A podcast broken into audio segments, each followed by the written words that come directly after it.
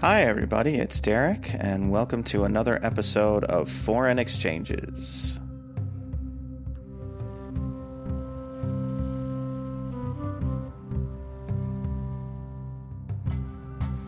Hello out there, and thanks for checking out the podcast again. This is another in our irregular series of podcasts here at Foreign Exchanges where I interview people who are smarter than me and have written books about various interesting topics.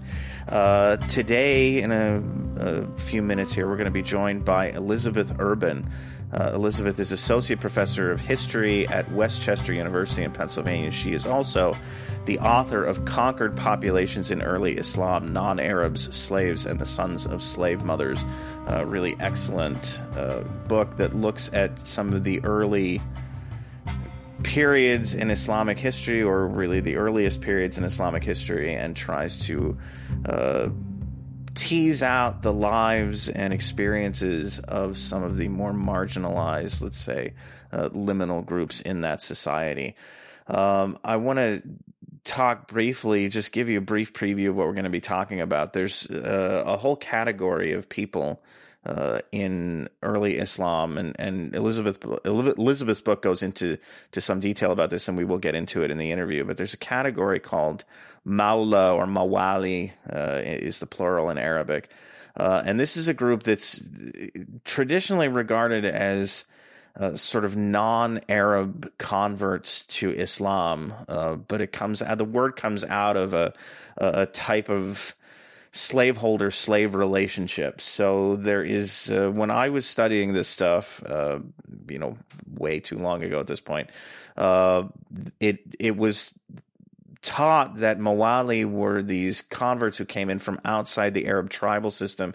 And because there was no social mechanism set up for kind of how they would fit into the, the new political entity that was developing around Islam, they were essentially made clients uh, of Arab tribes. What Elizabeth's research uh, gets at is that that that's not really the the full story. That there is definitely some type of uh, continuing unfree uh, aspect to this to the relationship that these these people had. And it changes over time. And so very early on when islam is first uh, developing and everybody's sort of uh, looking at the quran uh, there is a different conception of mawali one that is maybe a little more ecumenical that means uh, you know anybody who has adopted the new faith or the new religious practice. I hesitate almost to say faith because Islam was still developing uh, in this period, um, and it it actually takes on a more societal meaning uh, as you go along, and and uh, the Umayyad dynasty comes around in uh, uh, sort of the second half of the seventh century, uh, and really tries to. Arabize this empire that they're building and, and create a privileged status for Arabs, it takes on more of a, a kind of repressive meaning. But in general, her book uh, treats the Mawali as part of uh, an entire category of what she calls unfree uh, peoples, a much broader category that, as the title suggests, includes uh, slave women, the sons of slave mothers, um, you know, and various, you know, various times and places within the Islamic world. This these categories shift. Uh, so it's a it's a great book. It really offers a, a unique perspective uh, on uh, groups of people who who don't get a lot of attention, obviously, in the sources. So it's difficult to kind of tease out what what was actually happening to them uh, in this period. And she starts to get it, I think, um, some some very interesting answers. Uh, Elizabeth, I, have known for many years. Uh, we went to grad school together, actually, and so I'm I'm really uh, f- thrilled to be able to talk to her uh, about this and uh, to direct you guys to her book, which again is "Conquered Populations in Early Islam." If this is uh, the kind of thing that interests you, please check it out. I'll have a link in the show description. Uh, before we get into the interview, uh, let me just offer my my pitch for foreign exchanges. If you are uh, already a, a, reader of foreign exchanges, a subscriber, then uh, you know, sorry for having to go through this. But if you are not, uh, if you're coming to this from some other place, uh, or if you haven't made the full jump to paid subscription of foreign exchanges, please do check out the site www.foreignexchanges.news. we cover uh, all manner of things history, uh, international affairs, world news, all that good stuff, cheery, cheery topics, all. Um, and uh, I think uh, if, if you're interested in those things, uh, you, you'll really find something of value there. Please check it out and consider becoming a subscriber and supporting the newsletter so I can keep doing, for example, interviews like this uh, which hopefully uh, will be of interest. Uh, on that note, I'm going to stop rambling here and I'm going to bring Elizabeth in and we will get started with the interview. Hi, everybody, and welcome to Foreign Exchanges. It's Derek, as always, and I am joined, uh, very happy to be joined, really, by Elizabeth Urban, Associate Professor of History at West Chester University of Pennsylvania. She is also the pre modern book review editor for the International Journal of Middle East Studies and the author of conquered populations in early Islam, non Arab slaves, and the sons of slave mothers. Also, full disclosure, one of my favorite uh, grad school colleagues. So I'm very happy to be speaking with her uh, and to have her on the show. Elizabeth, thank you so much for coming on. Thanks so much for having me, Derek. It's so good to see you again. It really has been. It's been like years since we've talked. So uh, if that seeps into the conversation, I apologize, but uh, you just have to bear with us. Um, so first of all, Elizabeth, congratulations on the book. It is excellent. Uh, people who are interested in understanding early Islamic society should absolutely check this book out. And there will be, of course, a, a link for people to do that uh, attached to this program. But let's start with the the basics. What attracted you to the topic of non-Arab slaves and the sons of slave mothers in early Islam? And when you got into that subject, what did you find was sort of the state of the field? Yeah, it's a great question. So, the way I got into the field is that basically every graduate student or upper level undergraduate student, when they're learning about early Islamic history and you know the career of Prophet Muhammad and then the Islamic conquests that you know uh, expanded the Islamic State throughout the Middle East, you hear this word Mawla, or you more often hear it Arabic word mawali. And I'm sorry to have to use an Arabic term for an audience that I'm sure is not really comfortable with uh, Arabic or fluent in Arabic, but it's this term that can mean so many different things. But graduate students and undergraduates learn this term to mean non Arab Muslims.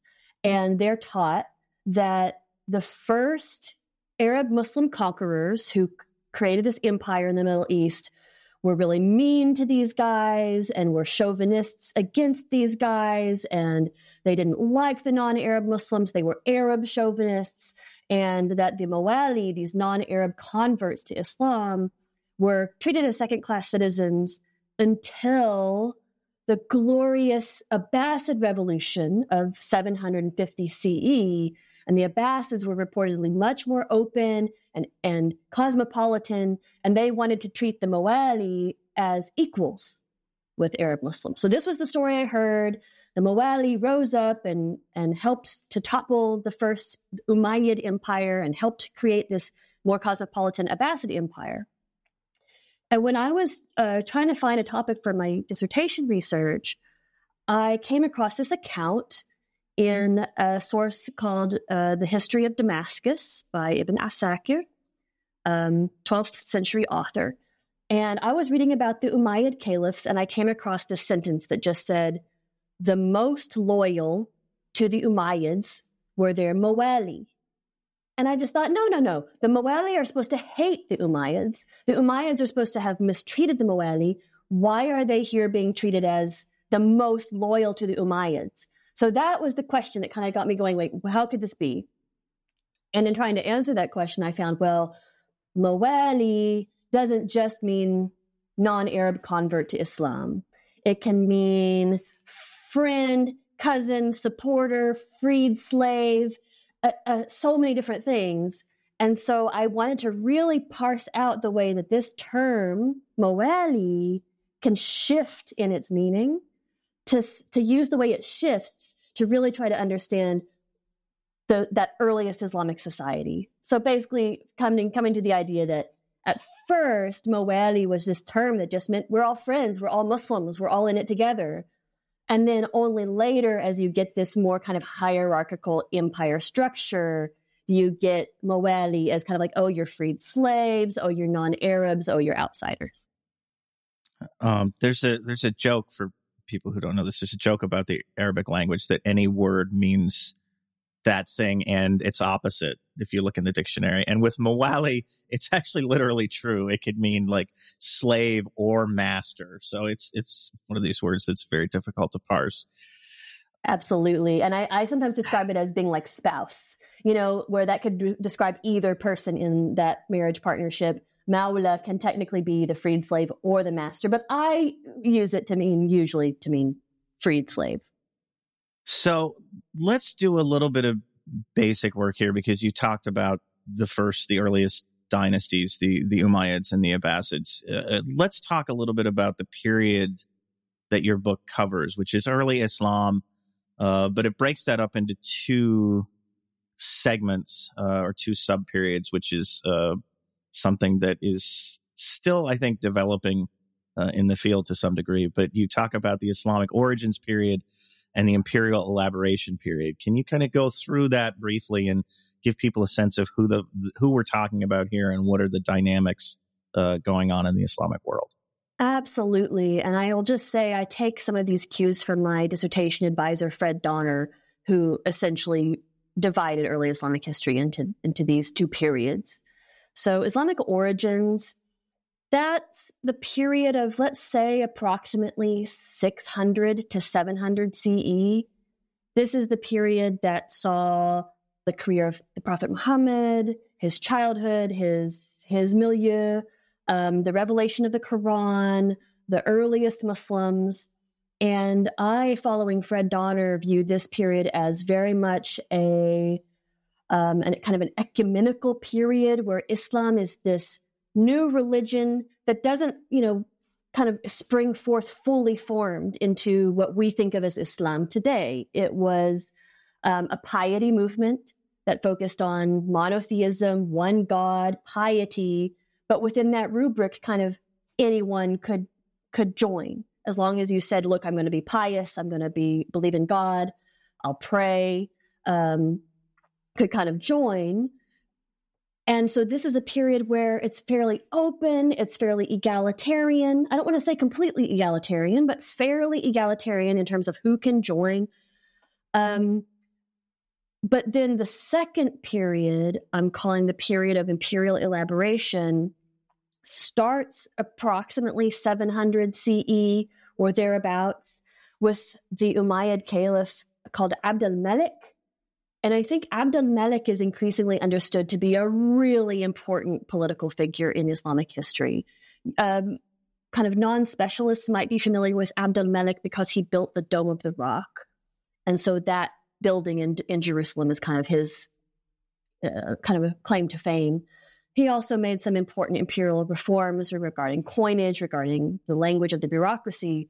But the argument is by that time, by the time of Abdul Malik, the Islamic world had moved from this little piety movement that kind of accepted everyone into a state, um, a religion that was supported by a state apparatus that had to decide who to tax and who could live where and was doing censuses and was trying to decide who is going to um, receive resources versus who's going to be you know the, the, resources are going to be extracted from them. And so had to kind of create these hierarchical structures that didn't necessarily exist in muhammad's day or even the day of the very first um, islamic conquests that are happening in like the the mid to late 600s so by 700 you see this imperial state that is saying you were the conquering elite who receives the tax revenues you all over here are the conquered populations who must pay us taxes. And so we see Mawali as this kind of boundary between those two sections of like there are people who were maybe originally from the conquered populations, uh, maybe were peasants, maybe were enslaved, who say, oh, we want to become members of the imperial elite. We want to become Muslims. We want to become people who receive taxes rather than pay taxes. And the imperial elite kind of says, no, no, no, no, no, no, no, no, no. You, not you, not you guys. You guys stay in your in your fields and be, remain peasants. right? So those are the two kind of periods that I I see. Let's talk uh, for a moment about the the challenges of doing history in this period, where the sources are very slim. Many of them are quite late, uh, well after even the period, even the second period that you're talking about, the imperial elaboration period. You're talking about uh, still being, you know, maybe a century or at least a half a century before anything is really written down that survives.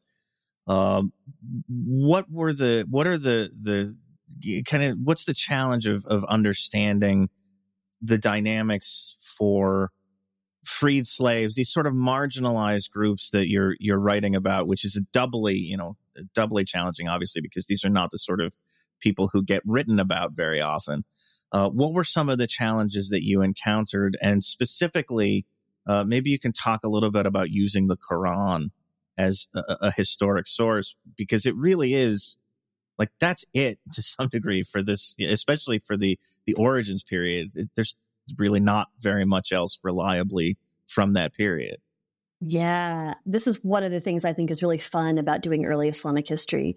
And I will say there is a new a new turn in the field of early Islamic studies, the documentary turn towards using pre-Islamic Arabic epigraphy and these inscriptions that you can find in Arabia and papyri. And I will just say, I, don't do that kind of work. And there's a lot of great scholars who do that kind of work. Um, but I was working only with literary sources. So if we're talking only about kind of written down sources as opposed to inscriptions and coins and papyri and things like that, yeah, as you mentioned, it's it's a very difficult field because the only document that scholars such as myself and Fred Donner and others think is pretty reliably from the seventh century, or at least much of it is from the seventh century, is the Quran itself.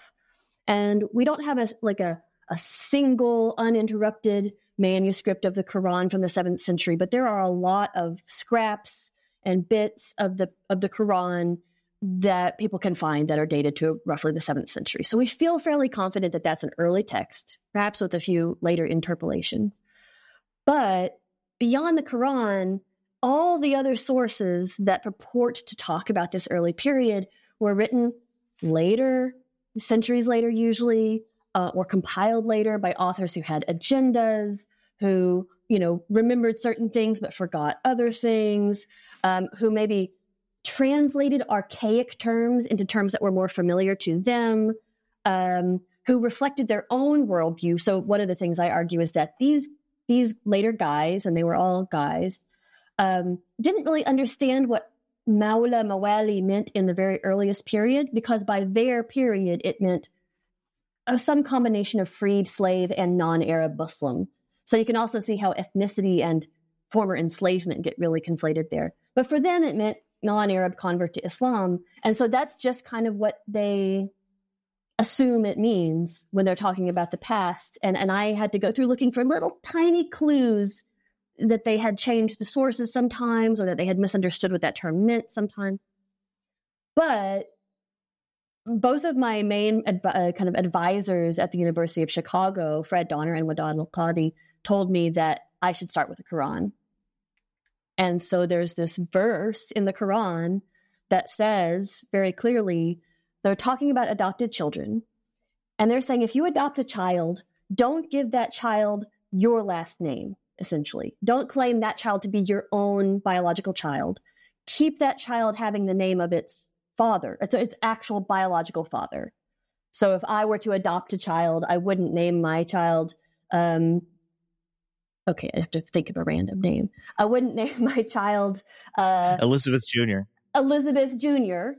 Elizabeth Urban's, you know, child, Elizabeth Jr.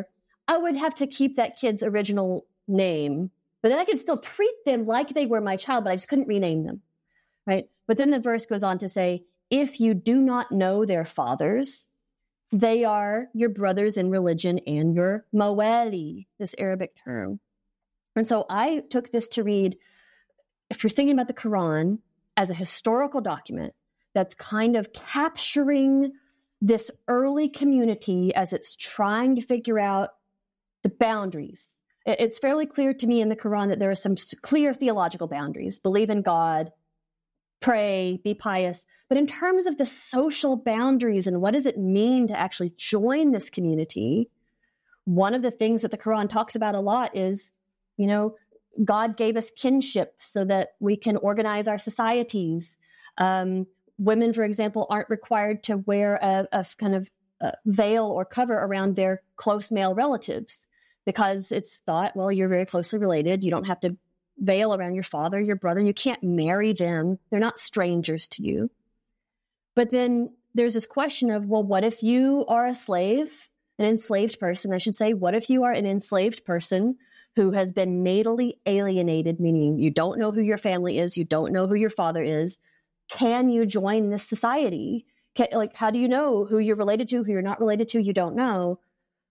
I argue that this verse is essentially answering this question that the community had. Can these former slaves or freed slaves join this community or not? And that this verse is saying yes they can. They're your brothers in religion and your mawali meaning your friends your helpers your supporters. They can join the community even though they don't know their their kinship. So kind of creating the space for people of unknown origins to become full members of the community this hints at something which uh, I remember learning, and uh, early Islam was not the period that I studied, but I remember learning this in, for example, Fred Donner's class.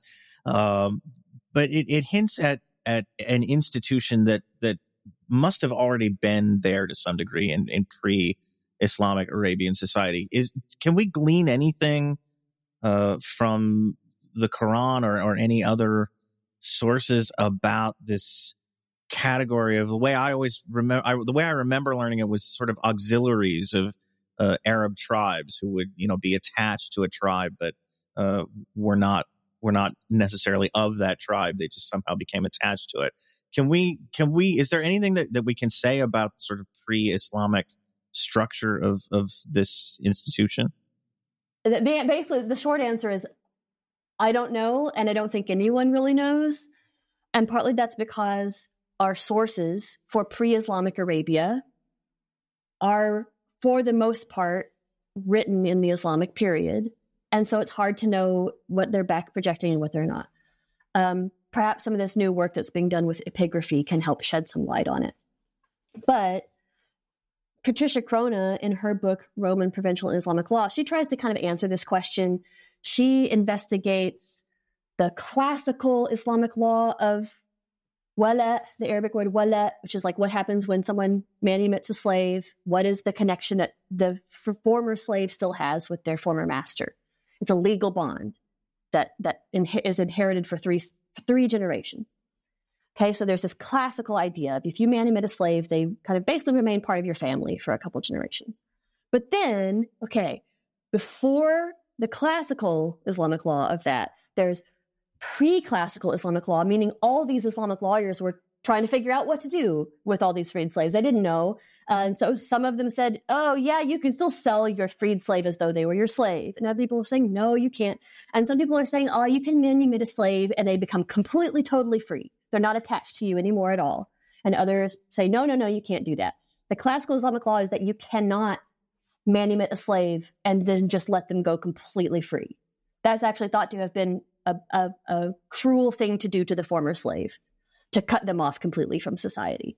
But anyway, so there's a classical law, and it's I I so I, I don't want to interrupt. Sorry, Elizabeth, I no, don't mean to interrupt. No, no, but, no. But, I mean to to give people context. That that really is like you're casting somebody out to cut them off completely in a tribal society like that, you are leaving them with no recourse, no protection from predation. I mean, it's it's a really it would really be an awful thing to do. It would be an awful thing to do, and one of the great things about I think studying history is that it challenges some of our preconceived notions about like what does freedom mean, and in this society, if you are quote unquote free from all social bonds, you are going to starve to death. You're going to die of exposure. You're not going to, you're going to be a houseless person. You're going to have no resources.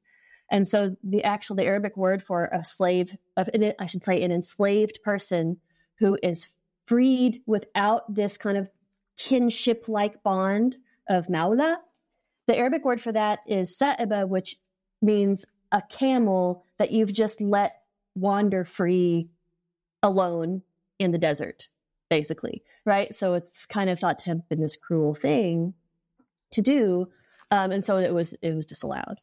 Absolutely. So before the the classical Islamic law, there's this pre-classical period of trying to figure out what should, we should do with this, but then Patricia Crone argues, well, let's look at how Greek people handled freed slaves. Let's look at how Roman law handled freed slaves. How let's look at how Jewish law handled freed slaves. And basically argues that Islam didn't make up this category of what to do with the freed slave, that it's kind of derived from a not official Roman law, but Roman provincial law. That is the law that was the Romans kind of had this universalizing law that everyone had to follow, but then they also allowed local localities to have their own kind of laws as long as they didn't clash with the Roman universal law. And that it's one of these provincial Roman laws that looks almost exactly like wala, what we think of as wala.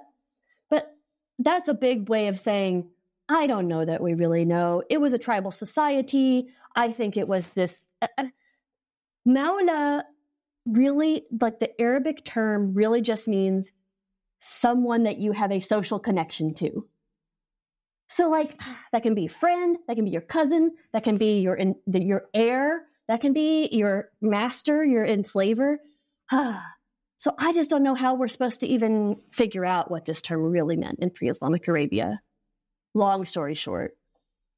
yeah, that's the, the, the the sum up. We really don't know. Um, why don't why don't we get in a little bit to the book and maybe you can talk about these categories.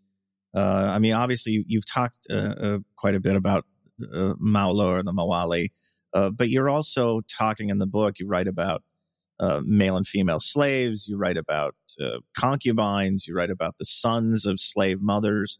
Um, and and really, I think you're you you draw out this point that it's maybe useful to talk about a category of unfree persons rather than uh, kind of e- these discrete cat you know kind of ca- classifications uh, of people can you can you talk a little bit about the status that these people had and or these these folks had and and why it makes sense to talk about them as this kind of general broad category of unfree peoples Sure. Um, so, yeah, one of the things I do in my book is I kind of compare and contrast and, and, and analyze side by side three different groups that struck me as being in this kind of gray area or what I call a liminal uh, area of they're not quite fully, you know, elite members of the society, but they're not cast out of the society either. And these are the Mawali, which I mostly talk about in terms of being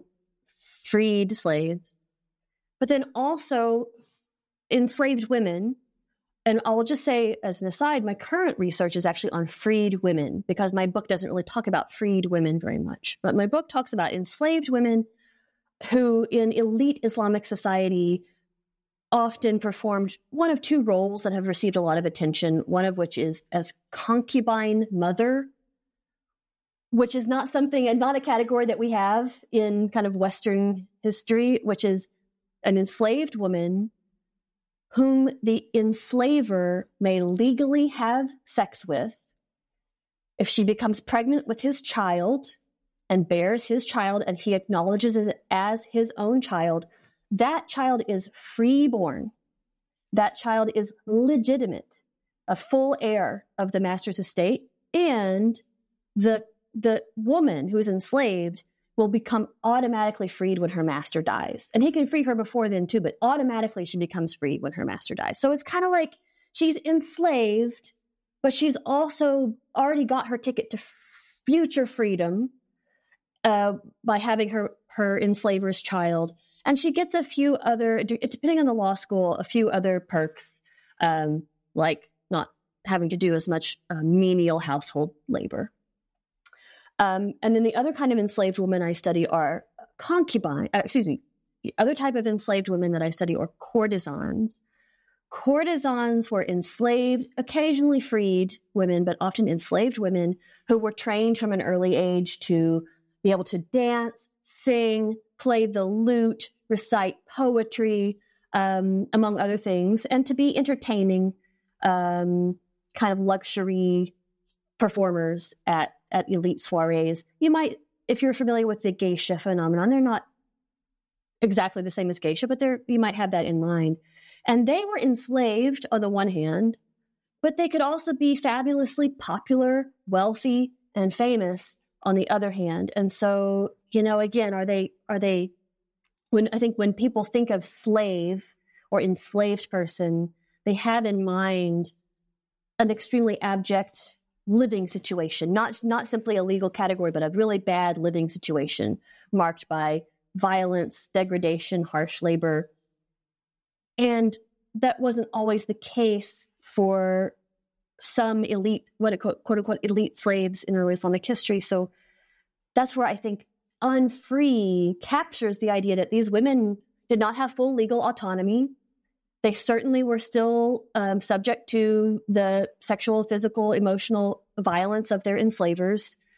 Um, their livelihoods depended on their enslavers. And yet, on the other hand, they had some of the trappings of what we might call a, a nice life, um, nice things, nice living situation. And so, unfree, I think, captures this idea a little more clearly than slave free or enslaved free of the complexities of that living situation.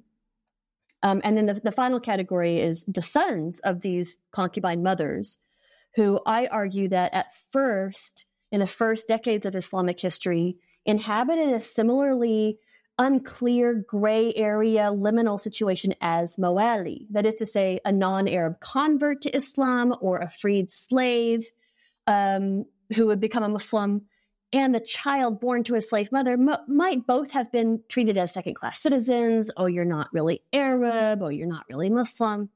And yet, the children of enslaved mothers and, and enslaved mothers and those own mothers enslavers, right? So these kind of Arab Muslim masters or enslavers and their enslaved women, those children managed to make a case for themselves as being full Arabs, full Muslims, and eventually became the emperors essentially of the whole Islamic world. So they kind of successfully rebranded themselves as fully belonging. Whereas the Mawali at the same time are being treated as, oh, well, now you guys are the ones who maybe don't belong. Y'all are the non Arabs. Y'all are the foreigners. Y'all are the ones who have enslavement in your background, who have non Islamic religions in your background. Um, and so I was really interested in these twin trajectories of two groups who begin in this very liminal position, and one of them kind of gains a full insider status, and the other one kind of remains in this mm, are you really a Muslim or are you not? Or, you know, did your grandfather worship fire? Uh, you know, these kind of things that Mo- Mawali are sometimes thought of as being, oh, you're kind of a crypto Manichaean or something like that. I always wanted somebody to accuse me of being a crypto Zoroastrian or something. that seemed like a very interesting yeah. category. Um, this is my fault, really, because I've I've lapsed into it. But um, we've kind of treated Islam as all one thing so far in this discussion. So maybe we could talk a little bit about some of the distinctions between. Uh, you know, I think people are are familiar with the the different Sunni legal schools um, obviously, the the distinction between Sunni and Shia, I think, is relevant here. One of the arguments about Ali, for example, was always that he was too nice to the Mawali or nice to the Mawali, maybe too nice depending on your perspective. Um, so, so that may be relevant. Can you talk a little bit about some of these internal uh, distinctions in the ways that these these communities were regarded? Absolutely, and I think it's such an important point because even still today in our pre podcast chat, we were talking about the continued need for education around what is Islam in you know the world today in the, in the university setting today. There's a lot of ignorance, and there's a lot of treating Islam as a monolith, like it's one thing. There's this one law. It's very strict. It's you know uh, all Muslim women are X, all Muslims are Y, and it's very important to not treat uh, this, you know, 1400, more than 1400 long historical religion as a, as a monolith. Certainly in the period I study, I mean, one of my arguments, and this is not this is not an argument that I think is well accepted by um, many believing Muslims uh, about their own past, but it's a kind of a maybe a more historically oriented view of the early Islamic past, which is that early Islam certainly there was not one Islam. I my what I'm trying to say is I think my view is that the earliest Muslim community was in this huge, dynamic, creative process of trying to figure out who they are. What are the laws? There's so much debate. Even before the four canonical Sunni law schools get, you know, crystallized, so many more law schools, so many more, you know, debates. You know, there's all these rich, wonderful debates happening among early lawyers, early theologians, early politicians, um, early Hadith scholars who were, who were just grappling with these questions of what does it mean to belong to the community? Can this person belong to the community? What about that person? And yeah, every thinker essentially, or every community has its own different answer to that question. So you find some early Shia, and this is really before the time when what we think of as Sunni and what we think of as Shia has really crystallized. Some of the important moments are happening during the period I study, like this kind of debate over the succession to Muhammad, Ali's murder, the murder of his son Al Hussein. That was a real catalyst for the Sunni Shia split. But there's no, what I'm trying to say is there are no hard and fast boundaries between any of these communities at this time. It's all one big collaborative exercise in trying to figure out who they are. Um, and so, for example, you find some early Shia groups who brag about their descent from only free women. Whereas, oh, some of those, you know, uh, um, caliphs, those Umayyad caliphs, they're descended from enslaved women. And so you get this kind of chauvinism from Shia, and the Shia are supposed to be the ones who are, you know, pro Mawali. So it's all one big soup as people are trying to figure out, well, who does belong to this community and how do they belong?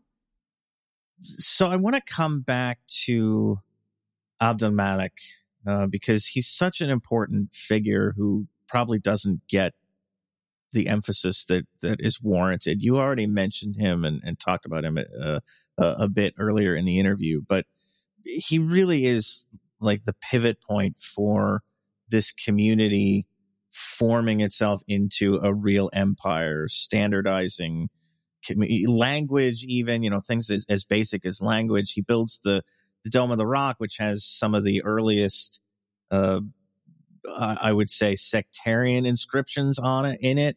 Uh, things that say quite clearly this is not Christianity. Whatever you think this is, this is it's something else. So maybe you could talk a bit more about Abdul Malik and and why he occupies this place in uh, in Islamic history and what it means, what his kind of reign means, and why it's a pivot point for these uh, sort of uh, the unfree groups or these marginalized uh, to one extent or another groups that you're writing about. Yeah, um, Abdul Malik is such a fantastically interesting figure.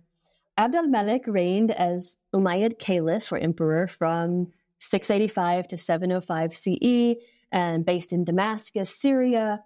And before Abdul Malik, the earliest Umayyads seem to have styled themselves sometimes explicitly after the Byzantines.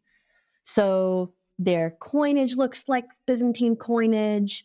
A palace that one of the earlier caliphs built for himself looks a lot like a Byzantine palace. And, and this earlier caliph, Muawiyah, he had really close ties with a Christian Arab tribe called Kalb, and so he he is known for having Christians in his army, Christians in his family, Christians in his administration. And so some people, and, and there's Christian writers at the time who basically say the Umayyads are our friends, Muawiyah is our friend. Um, and so we have this question of did Muawiyah think of himself as kind of a, did, did he still think of Islam as kind of a, Christians can be part of this community too, or we, well, we all believe in the same God, so let's all participate together.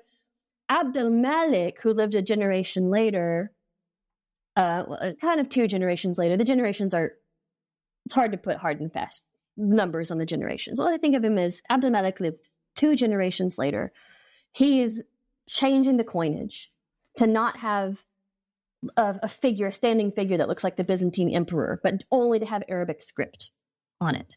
Um, he's the one who builds the Dome of the Rock that says, you know, don't say there's three, say there's one. Meaning, you know, don't say there's a Trinity, say there's only one God. So, kind of a deliberately anti Trinitarian, anti, not maybe not anti Christian, but just like we're not Christians, right? Muslims are not Christians. And one of the things that he does in his time, and this is an ongoing, it's not like it all happens like a flash under uh, Abdul Malik, but he starts the ongoing process of translating the bureaucracy, all the tax documents basically that had previously been in Greek, if you're in kind of like Syria area or Egypt area, or Persian, if you're out in Iraq, Iran, to have those documents translated into Arabic and here you see some of the, the friction between the Arab Christian community of Syria that had previously apparently been part of the kind of ruling elite under the early Umayyads. They're Arabs, they speak Arabic, they're Christian, so what? That's okay. They believe in God, that's fine. But now we have Abdul Malik saying, I don't trust essentially these Arab Christians to be in charge of my bureaucracy anymore. I would like to have, they, they know Greek. I don't know Greek. Maybe they're translating it wrong. Maybe they're putting in secret messages. We, you know, maybe they're trying to undermine the state from within. We need to get all that bureaucracy translated into Arabic because I, monolingual Abdul Malik, presumably monolingual Abdul Malik, can read those documents and can have a little bit more control right? And so then my argument there is that people have long understood that the Mawali were involved in bureaucracy, in especially the kind of late Umayyad period. And one of my arguments is, well, why use the Mawali for that? Is that they're they're this in this liminal position where they know Arabic, or at least they're learning Arabic, but they're also under kind of direct state supervision and state control. So if they do try to, let's say, put a secret message into a, a document, the caliph can simply have that scribe killed, you know, and and without having any kind of repercussions, because those people are freed slaves, they're natally alienated, they've been conquered. Uh, whereas the Arab Christians are a free population, they have kinship networks. You don't want to cause an uprising amongst the, the Arab Christians. So that's one of the things I'm I'm I'm arguing there. But all of that's happening under under Abdul Malik. Uh, we need to change the uh, the coinage. We need to change the the language of the bureaucracy. And my argument there is that Abdul Malik had just won, or he was involved in, and then won something that historians call the Second Civil War of Islamic history. This was a really pivotal turning point in Islamic history. The Second Civil War is when Hussein who is Prophet Muhammad's grandson and Ali's son, dies, is martyred during a battle in the Second Civil War. This is a time when another elite Arab Christian in Arabia says, Actually, I'm caliph. Uh, Ibn Zubayr says, I'm caliph. Those Umayyads are wicked. They're actually not very good Muslims. I'm a really good Muslim. I live in, you know, Arabia. I'm, I'm, I should be caliph. And then Abdul Malik. So we have these three we kind of a proto Shia with Al Hussein. We have some kind of piety movement under Ibn Zubayr, and then we have this already entrenched imperial elite under Abdul Malik. And, but they fought this terrible civil war, and I think Abdul Malik is now trying to say, like, look, I get to decide, or like my government gets to decide who is a Muslim and who's not a Muslim, and who's an Arab and who's not an Arab. And I'm not trying to say that they were totally successful in that, right? You can't actually put such simple categorizations onto people's identities and their communities. But I think Abdul Malik is trying to gain control over this community ever having just kind of by the skin of his teeth won this civil war. This offers, I mean, you, you talk about this in the uh, later part of the book, but it, it, it, in a similar way to I think the the distinction that you're making between um, concubines and courtesans, there is an opportunity in this, as you mentioned, for uh, Mawali to kind of improve their station by serving as scribes, being you know part of the bureaucracy. Can you talk a bit about what that does for this community, and and how do we kind of emerge from this um, this period where all these things are being figured out? What's is there sort of a resolution at some point in, terms of uh, their status and and something more recognizably, you know, what we might recognize uh, as as more like the Islamic society that we we see today? Yeah, it's a great question. So, um, yeah, I, I basically argue that both courtesans and what sometimes translated as scribes, they were really more than scribes. They were bureaucrats. Think about that. They were you're working for the government, doing all the taxes. But think of them as like the tax, the tax IRS guys, right? That both of these two groups were of were either enslaved or of enslaved origins. The uh, courtesans were usually enslaved. The bureaucrats were usually freed people. That both of them were in a really complicated position because they, as we mentioned before, could have some trappings of a really nice life. They could have, you know, fancy, fancy house. They could make a lot of money. They could be kind of uh, have the ear of the caliph, be kind of in close proximity to the caliph. So in some ways they were really powerful, but they had to use that the power that they had they got from linguistic expertise from being able to recite arabic poetry from being able to master arabic poetry from being able to master the arabic ta- tax documents their power all came from I am a master and an expert of this topic in Arabic history. But I, I suggest that, but they had to use that language ability really carefully because they were sub, they were, uh, they had to use that language ability really carefully because they were unfree. Because if they got caught, again, talking about trying to send a secret message or even just trying to express their own dissatisfaction with something, uh, if they said something against their own uh, patron or enslaver, they could be killed without really any consequence or be be punished harshly. So that they're having to kind of use their linguistic expertise to walk a very fine line between power on the one hand and vulnerability on the other hand. So you see this carry over a little bit into a slightly later period um, where you still find there's a there's a lost letter by a really famous uh, writer called Al-Jahiz, a ninth century writer called Al-Jahiz, who it's a missing uh, epistle on the Mawali. And how much I wish we had this. But I know from reading some of his other stuff that he basically says the Mawali in his day, in the ninth century, are people who claim to kind of have the best of both worlds, the Arabic world and the Persian world. They have all the great cultural history from Persian history, Sasanian history. They have all the cultured, you know, fine manners of the Persians, but they're also masters in Arabic and they're Muslims. And so trying to basically say, we are experts in everything we have great culture, we have great learning, we have great knowledge, we have great religion. Um, and so I think that maybe the through line there is the Mawali and the bureaucracy are, you know, their their whole claim to fame is on their expertise, their cultural expertise, their linguistic expertise. So I, I think that that kind of transitions later into the Abbasid period. It's kind of like a a, a distant forerunner for something that will later be known as the Shu'ubiyya movement, where Persianate and Arab, uh, Persian and Arab Muslims are kind of fighting for like who has the cultural supremacy. And Mawali are kind of saying, hey, we're both. We, we, we win. We, we have both of it.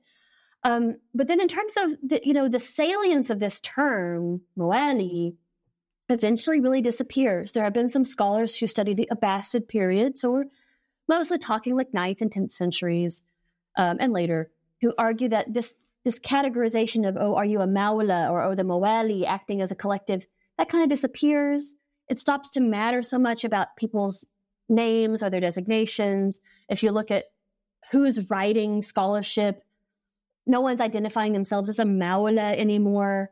Uh, no one is saying, oh, this group, the Mawali, are, are dominating the bureaucracy. So something about that term seems to have lost its salience. My guess is simply as Islam became more and more and more cosmopolitan and ecumenical, that that distinction just disappeared. And then the term persists as a legal term meaning freed slave. And so, you know, it still has this legal term. If you say, oh, you're my maula, it might mean, oh, you're my freed slave, or oh, you're my master, or you're my you're my former enslaver. But it kind of loses salience as a cultural term. But one little fun fact I'll end on that question is when I was doing interviews and you know looking for a job, doing interviews regarding this book, but it was still just a project at the time. A scholar said, "Oh, in Hindi, we still have this term mawali, and it means like the seedy Muslim underbelly of organized crime criminals in India." okay. Like yeah. So I was like, okay, well, so the term still has so yeah, it still has meaning, right? liminal resonance. Sure. So yeah. wow, that that's I love that. I love when you can pick out a little uh, uh, anachronism from from how a word gets taken into another language. That's so cool. Why don't we kind of close? And you can take this in in you know any direction you would like, but but where would you like to see the scholarship in this field? kind of go from here and and you know we haven't even there's so much that we haven't talked about obviously people should buy the book um, but i mean you know i feel like we haven't really gotten into you know differences between the male and female slave experience which you touch on in the book or, or you know other kind of core issues like that but but as you kind of uh, you know conclude concluded your book what what what would you like to see in terms of uh, the progress that is made in, in studying these aspects of Islamic history? I'm so very glad you asked that question because one of the things I was going to say is that we haven't really talked enough, I think, about gender. And as I mentioned earlier, there has been this documentary turn in my field, meaning people are moving away from studying these kind of problematic late literary texts that were written in the ninth century to study the seventh century. And they're now using epigraphy and and um, numismatics and, and papyrology and things. And I think that's great. However, I do worry about reading those sources naively. That is to say, um, without realizing that, uh, kind of interrogating, well, who's writing these? What are their ideologies? Uh, and particularly gender. I think a lot of people still forget about gender. I think there are a few scholars who are working, doing really fantastic work on gender in early Islamic history, but not too many. And, and unfortunately, I will say that the field of Islamic studies and Middle Eastern studies, um, in my experience, tends to be a fairly conservative field, not meaning politically conservative, but meaning they don't really want to change the methodology too much. And if you start saying things like, oh, I think we should employ feminist historical methodologies or, um, you know, what happens if we apply a post colonial theory to this or whatever? People in my field sometimes get really worried about that and re- reject that and say, I don't want to, I don't want the name Foucault to be anywhere near my Middle Eastern studies. You know what I mean? And so, but I think that there's still a lot of value and a lot of richness to be gained from the late literary sources and also the, the documentary sources, but especially the late literary sources that looks at things in terms of gender, racial or ethnic identity. And I think the challenge and, and, status, like enslavement, freedom, I think the challenge is that it's so important not to let our current ideas about gender, feminism, anti racism, whatever, color what we see in the past but instead to let it shape the questions we ask about the past. But then very, be very open to seeing, well, what does this past, what does this text tell me about gender? Right? You, you kind of have to have a very open ended question. There's a lot of people who are studying race, for example, right now, and you cannot simply cannot assume that our categories of race are going to be found anywhere in that text, but you can still ask, well, okay, so but what does this text tell, indicate to us about racial thinking. Is there any? Is there not? What what are the categories?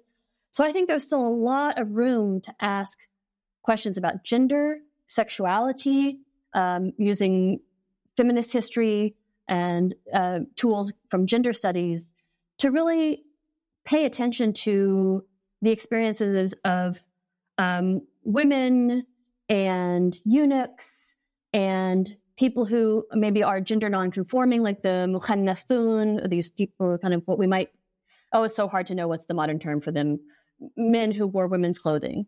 Um, you know, were they trans? Were they cross-dresser? It's so hard to know. But to attend to them and to ask questions about them so that we don't forget about how important their experiences were in shaping Islamic history. Um, and I will say I've gotten some pushback from from the field, from scholars in the field, saying, "Ah, Islamic studies doesn't you know mesh well with gender studies, or early you know early Islamic studies has no room for quote unquote There's gender no gender studies. in Islam. Yeah, right. right, right. The quote unquote gender studies. Um, I just disagree. I think there's a lot of room to be had for that kind of analysis. So I hope people will continue to study women, enslaved people, non elites, um, to the best of their ability.